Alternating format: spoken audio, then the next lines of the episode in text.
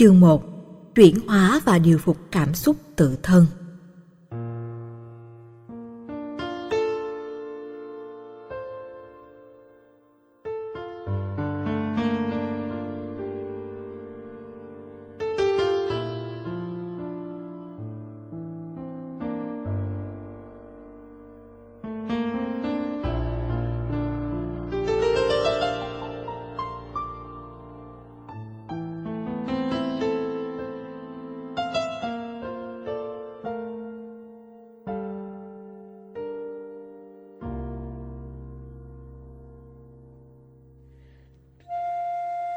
Chúng ta có thật biết về cảm xúc của mình. Đầu tiên hết, tôi muốn nói qua về khái niệm cảm xúc, cảm giác, thứ mà tất cả con người đều có trong cuộc sống này. Cảm xúc trong tâm lý nhà phật gọi là vedana. Theo chữ hán, có thể dịch vedana theo nghĩa như chữ thọ, có bản dịch là chữ giác, tức cảm giác. Còn trong tiếng việt, vedana có ba nghĩa để dùng là cảm thọ, cảm giác và cảm xúc. Khi dùng từ cảm giác, chúng ta dễ hình dung hơn, tức là cảm giác này đều được bắt nguồn từ sự xúc chạm nào đó. Sự tiếp xúc ở đây là tiếp xúc của các giác quan. Ví dụ, khi cặp mắt nhìn thấy hình thái, màu sắc, vóc dáng, các sự vật có thể mang lại hai cảm giác hoàn toàn đối nghịch nhau, gồm thích và không thích. Phản ứng kéo theo của cảm giác mới quan trọng thông qua cặp mắt chúng ta thích một đối tượng nào đó. Bỗng nhiên, tất cả những gì liên quan tới đối tượng đó, ta đều có cảm tình. Sự cảm tình này còn được gọi là hiện tượng lây lan tâm lý, là một quy trình duyên khởi. Quy trình này rất quan trọng trong đời sống con người. Khi phân tích cảm xúc, chúng ta không thể bỏ qua bản chất của nó. Câu hỏi được đặt ra ở đây, cảm xúc là gì? Theo nhà phật cảm xúc không phải là dòng chảy thường hằng bất biến. Trên thế giới, có một số nền văn hóa tôn giáo đưa ra quan niệm dòng chảy cảm xúc này là cố định, không thay đổi. Nhưng trong thực tế, cảm xúc của chúng ta hôm nay hoàn toàn khác với ngày mai. Đó là chưa nói đến hoàn cảnh, môi trường, điều kiện. Những thứ có thể làm gia tăng sự thay đổi gấp bội trong mỗi con người. Tác động của môi trường là một trong những yếu tố quan trọng và mang tính quyết định, làm thay đổi dòng cảm xúc. Trước nhất, cảm xúc mang tính tương đối, lệ thuộc vào phong tục tập quán, truyền thống văn hóa, màu da, sắc tộc, gắn liền với con người từ lúc mới sinh ra. Do đó, con người được nuôi dưỡng và dạy dỗ trong môi trường văn hóa đối lập thì đặc tính, sở trường của họ hoàn toàn khác nhau cảm xúc có thể để lại rất nhiều nỗi khó chịu hoặc dễ chịu, tùy thuộc vào từng cá thể, khi tiếp cận với sự vật, hiện tượng nào đó. Giống như con thiêu thân lao vào ánh sáng của bóng đèn, để cuối cùng phải nhận lấy cái chết vậy. Căn bản chỉ vì chúng thích ánh sáng và lao vào, không mang đến hậu quả. Theo đạo phật, nếu con người cho rằng việc bám víu chạy theo thứ ánh sáng đó mang lại hạnh phúc và giá trị của cuộc đời thì chỉ là hạnh phúc mang tính điều kiện. Khi điều kiện đầy đủ, có thể làm con người si mê đuổi theo. Nhưng khi điều kiện không còn, thì cảm xúc này tan biến và khổ đau kéo theo sau. Cho nên, cảm xúc lúc đầu hoạt dụng như chiếc bóng không rời hình, nhưng về lâu, nó trở thành sợi dây ràng buộc rất lớn. Đến độ chúng ta biến chúng thành quán tính của thói quen, cứ lao theo quán tính đó để sống sinh tồn, cưng chiều và nuôi dưỡng.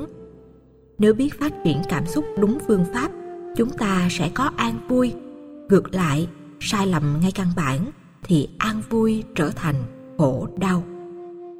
Nếu quan niệm như vậy, mỗi lần buồn, chúng ta mở nhạc tình lâm ly bi đát để nghe thì rất nguy, vì lúc nghe, dòng cảm xúc lại một lần nữa bị chìm vào nỗi buồn sâu thẳm hơn và ghê gớm hơn khi nỗi buồn xuất hiện, chúng ta đừng bao giờ nuôi lớn nó.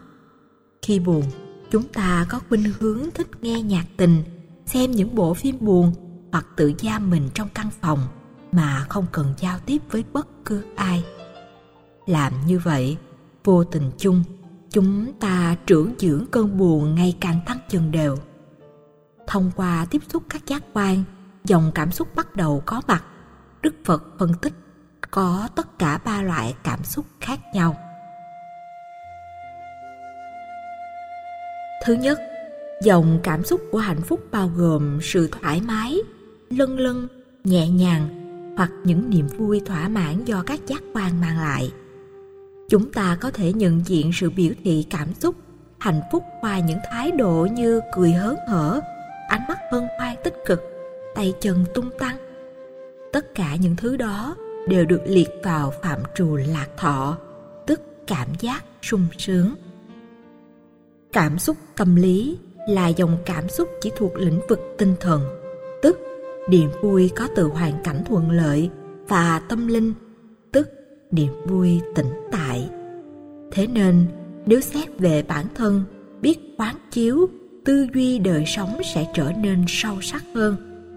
Khi biết quán chiếu chúng ta không còn bám phiếu hay bận tâm vào bất kỳ điều gì. Có thể chúng ta đang sở hữu một sản nghiệp lớn hoặc không có tất đất nào. Tất cả đều không liên hệ gì đến đời sống tĩnh tại nội tâm. Lúc này, chúng ta rất dễ tiếp cận với dòng chảy cảm xúc của thiền quán. Ngoài phương pháp thiền quán, để có đời sống tĩnh tại nội tâm, chúng ta có thể vận dụng các pháp môn khác như tụng kinh, niệm phật đạt đến trạng thái nhất tâm bất loạn. Lúc bấy giờ, tâm sẽ được an nhiên tĩnh tại, cảm giác có được khi tâm được vắng lặng, thoải mái, thảnh thơi. Khi cảm giác tĩnh tại có mặt, chúng ta mới đạt được niềm hạnh phúc và an lạc. Chỉ với các tầng thiền như đức phật đã dạy, con người mới có khả năng phóng thích các tình huống ách tắc nỗi khổ, niềm đau thông qua dòng cảm xúc. Đức phật còn đề cập đến dòng cảm xúc khó chịu, khổ đau hay còn được ngài gọi là khổ thọ. Khổ thọ này được chia làm ba tình huống vật lý, tâm và hành động. Tình huống liên hệ đến sinh vật lý, tức là khổ thọ về thân, là thứ quan trọng nhất với con người. Vì phần lớn chúng ta ít bị thất điên bác đảo về cảm xúc, nhưng về thân vật lý thì lại nhiều. Ví dụ, tai nạn, bệnh tật khiến vẻ bề ngoài biến dạng, ảnh hưởng đến phương diện nội tâm, phát sinh những cảm xúc khó chịu, phản ứng cảm thọ của nội tâm làm ảnh hưởng rất lớn đến tình huống khác nhau. Như lòng tham, sân, si, buồn, giận, thái độ ích kỷ, đố kỵ hận thù. Tất cả đều được diễn ra ngay lúc chúng ta hành động. Thậm chí hành động này chỉ ở dạng thức tư tưởng chưa biểu đạt cụ thể, nhưng khi được thể hiện cụ thể bằng tay, chân, chữ viết và lời nói, thì cảm xúc gia tăng rất nhanh. Khi nói một lời làm tổn thương người khác, chúng ta tưởng có thể trả thù được người kia, làm cho họ đau đớn. Nhưng trên thực tế lúc nói ra điều đó não chúng ta bị rối loạn tim đập mạnh trạng thái tâm lý bất bình thường. Nỗi khổ đau của tâm lý dâng cao. Mặc dù chúng ta không để ý nhưng chính nó đã khống chế gần 80% giá trị cuộc sống. Chỉ cần quan sát tình huống tự tử của những người sống ở các nước tiên tiến như phương Tây, chúng ta thấy phần lớn thảm cảnh này đều rơi vào người giàu sang, nhưng họ lại bị bế tắc, suy sụp quá mức về tinh thần, như bị ruồng bỏ trong tình yêu hay bị người thân gây tổn thương. Những nỗi đau ấy rất lớn, lớn đến độ họ không chịu nổi nên tìm cách đào tẩu bằng cách quyên sinh. Thế nên chúng ta phải nhìn nhận được rằng nỗi khổ đau về cảm xúc thoạt nhìn có vẻ đơn giản nhưng lại khống chế cuộc đời con người rất lâu dài mà nếu không biết cách tháo gỡ chúng ta có thể tạo ra những tình huống trái ngang cho mình và người khác. Trong kinh đức phật kể câu chuyện người chăn bò mất bò. Một buổi sáng nọ, khi Đức Phật đang ngồi thiền dưới cội Bồ đề cùng các vị tỳ kheo, thì có một ông lão hốt hoảng chạy qua và hỏi Đức Phật có thấy bò của ông ta hay không? ngài trả lời không. Thì người đàn ông này oa khóc và bảo chăn bò thuê cho chủ. Nếu hôm nay không tìm thấy được con bò đi lạc, thì sẽ bị cho nghỉ việc. Mà như vậy thì không thể lo cho gia đình mình được. Nói rồi ông lão lại chạy đi tìm bò. Ngồi tĩnh lặng khoảng nửa giờ, đức phật mới gọi tất cả các tỳ kheo lại và hỏi rằng, các vị có biết rằng mình là những người rất hạnh phúc hay không? Khi một tỳ kheo không hiểu và hỏi lại đức thế tôn rằng, họ hạnh phúc thế nào? thì đức phật trả lời rằng, ít nhất các thầy không có những con bò để mất. Một câu chuyện rất ngắn, nhưng nếu chúng ta tư duy về mặt ý nghĩa triết lý, không phải ở lớp nghĩa đen, sẽ nhận ra một lời dạy rất thâm sâu của đức phật. Người xuất gia không có những con bò, tức ám chỉ địa vị, quyền lợi chức tước, sĩ diện, tài sản không bị dòng cảm xúc của cuộc đời trói buộc nên sẽ trở nên thảnh thơi và thoát tục. Còn con người lại chấp vào những con bò ấy nên mới sinh ra ảo giác, viễn cảnh của cuộc đời mà đôi lúc tưởng rằng mình đã đạt đến đỉnh cao giá trị cuộc sống rồi chạy theo những thứ đó. Theo đức phật, khi chúng ta không có những con bò mang lại cảm xúc trói buộc chúng ta sẽ không bao giờ sợ chúng bị mất. Trong tình huống ông lão mất bò, lúc này dòng cảm xúc của ông ta có thể là nỗi khổ đau rất lớn, là sự mất mát, sau đó kéo theo nhiều sự lo sợ khác trở thành một bầu trời ảm đạm, phủ trùm trước mắt ông. Nỗi lo đó chính là cảm giác của khổ đau. Thế nên, nếu nói ngắn gọn về quá trình chuyển hóa cảm xúc chúng ta chỉ cần xác định được rằng, phải dựa vào đâu để biết cảm xúc của mình đang bị vướng vào là âm tính, tiêu cực, cần phải loại trừ, hoặc cảm xúc hạnh phúc dương tính, tích cực để duy trì. Không xác định được, rất có thể chúng ta tự đẩy mình vào cảm xúc mơ tưởng, một trong những tiền đề tạo nên oan trái, khổ đau trong cuộc sống. Ở đời, nhiều người đặt nặng về quá khứ có thể do đưa ra một quyết định chậm trễ và cứ lưu luyến sự việc đã đi qua ấy. Hoặc cũng có thể, đó là cơ sở để lý giải cho một hành động mà bản thân họ đã không làm. Những người có quan niệm và hành xử như vậy sẽ hiếm khi làm được việc phước, bởi vì làm việc phước mà dựa trên điều kiện nếu thì sẽ khó làm được. Các mệnh đề bắt đầu bằng từ nếu không có thật ở hiện tại. Nên nếu cứ bấu víu vào, thì chúng ta khó có thể làm được những chuyện cần phải làm. Ví dụ, thay vì mình đợi trúng số rồi mới làm việc phước, như muốn cúng dường ngôi chùa hoặc xây dựng cơ sở từ thiện nào đó chẳng hạn, thì mỗi ngày chỉ cần để dành vài ba đồng vào ống eo. Sau vài năm, sẽ có được một số tiền kha khá đủ để làm việc chúng ta muốn ai có thói quen nghĩ và nói khi nào được đầy đủ thì mới làm phước. Người ấy khó có thể làm được. Có thể nói là không bao giờ. Cuộc sống cũng như thế thôi. Chúng ta cứ bám víu vào từ nếu thì cũng chỉ mất thời gian cho những hoài niệm không thành, chẳng thể giải quyết được vấn đề gì ở hiện tại và tương lai cả. Ví dụ như chúng ta bỏ một vật vào ly nước rồi khuấy lên càng khuấy nước trong ly càng đục. Tương tự, đặt hy vọng và mơ tưởng quá nhiều vào tương lai, chúng ta sẽ rơi vào chủ nghĩa duy lý. Thường liên hệ đến ảo giác chứ không có thật. Thế nên ta đừng mơ tưởng nhiều, cứ hành động, dấn thân thì chắc chắn kết quả sẽ đến. Một vị thiền sư đã từng dạy thiên giang hữu thủy, thiên giang nguyệt, vạn lý vô vân, vạn lý thiên. Trần thái tông, tạm dịch. Ngàn sông có nước, ngàn trăng hiện muôn dặm không mây, trời trong xanh. Nghĩa là nơi nào có trời trong, chỗ ấy có mây bay. Vấn đề là ở đây chúng ta cứ mãi mơ tưởng có được bầu trời trong với gió thoảng mây bay. Nhưng thực tế thì không cần mơ ước.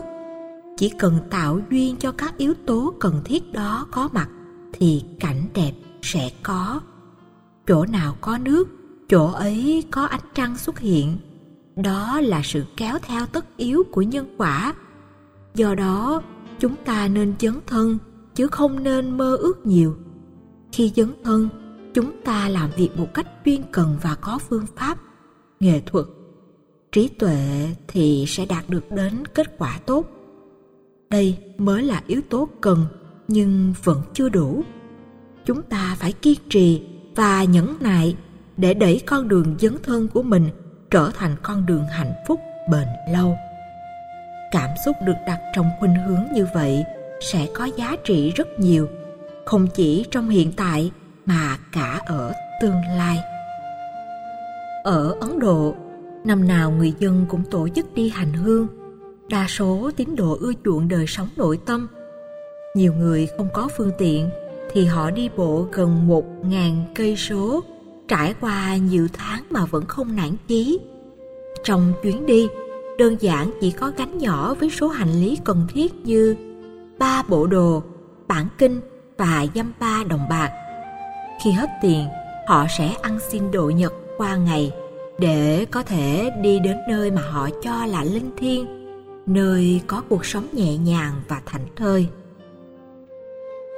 Những người khá giả hơn thuê xe tải, dĩ nhiên xe đó không có ghế ngồi và họ cứ ngồi chen chúc nhau chật cả xe để đến nơi được sớm hơn. Người giàu thì đi bằng xe ô tô, máy bay hoặc các phương tiện khác mà họ có theo báo chí đưa tin trên tuyến đường từ nhà đến thánh địa năm nào cũng có khoảng 200 đến 300 người chết. Tuy nhiên, đối với thân nhân những người quá cố, khi được phỏng vấn họ, đa phần đều trả lời rằng người thân của họ rất may mắn vì sẽ được vãng sanh về cõi trời. Theo nhà Phật, nếu người gần chết đang thao thức hướng về tâm linh, về tình cảm đẹp thì chắc chắn lúc qua đời họ sẽ được sanh trong cảnh giới tốt. Ấn Độ giáo mặc dù không hề có thuyết cận tử nghiệp, tức nghiệp lúc gần qua đời, như trong đạo Phật. Chỉ có thuyết tái sinh gắn liền niềm tin với Thượng Đế và Thần Linh, nhưng họ hoàn toàn tin tưởng vào thuyết đó với niềm hy vọng có được cuộc sống an lành sau khi chết. Như vậy, trong cùng tình huống giống nhau, cách nhận định đánh giá lại rất khác nhau tín đồ ấn độ giáo hiểu được đạo lý vô thường quy luật sự sống và chết nên xem chuyện đó là bình thường đôi lúc dửng dưng dù báo chí đưa tin hàng ngày hàng giờ vẫn có người chết thế mà họ vẫn rủ nhau đi bởi vì họ hiểu được giá trị cuộc sống tâm linh. Những người không chấp nhận truyền thống văn hóa đó, cảm xúc trào dân nơi họ rất khác biệt, khiến đôi lúc họ phê bình chủ nghĩa tôn giáo đối lập này và xa lánh, không muốn tiếp xúc với truyền thống văn hóa đó. Ở đây, chúng ta không phân tích chuyện này tốt hay xấu, mà chỉ đề cập đến tính tương đối của cảm xúc vốn lệ thuộc rất nhiều vào truyền thống văn hóa và tôn giáo, nơi họ được sinh ra và trưởng thành. Hiểu được tính cách tương đối của dòng cảm xúc, chúng ta không tuyệt đối hóa hạnh phúc và nỗi đau trong cuộc đời mình.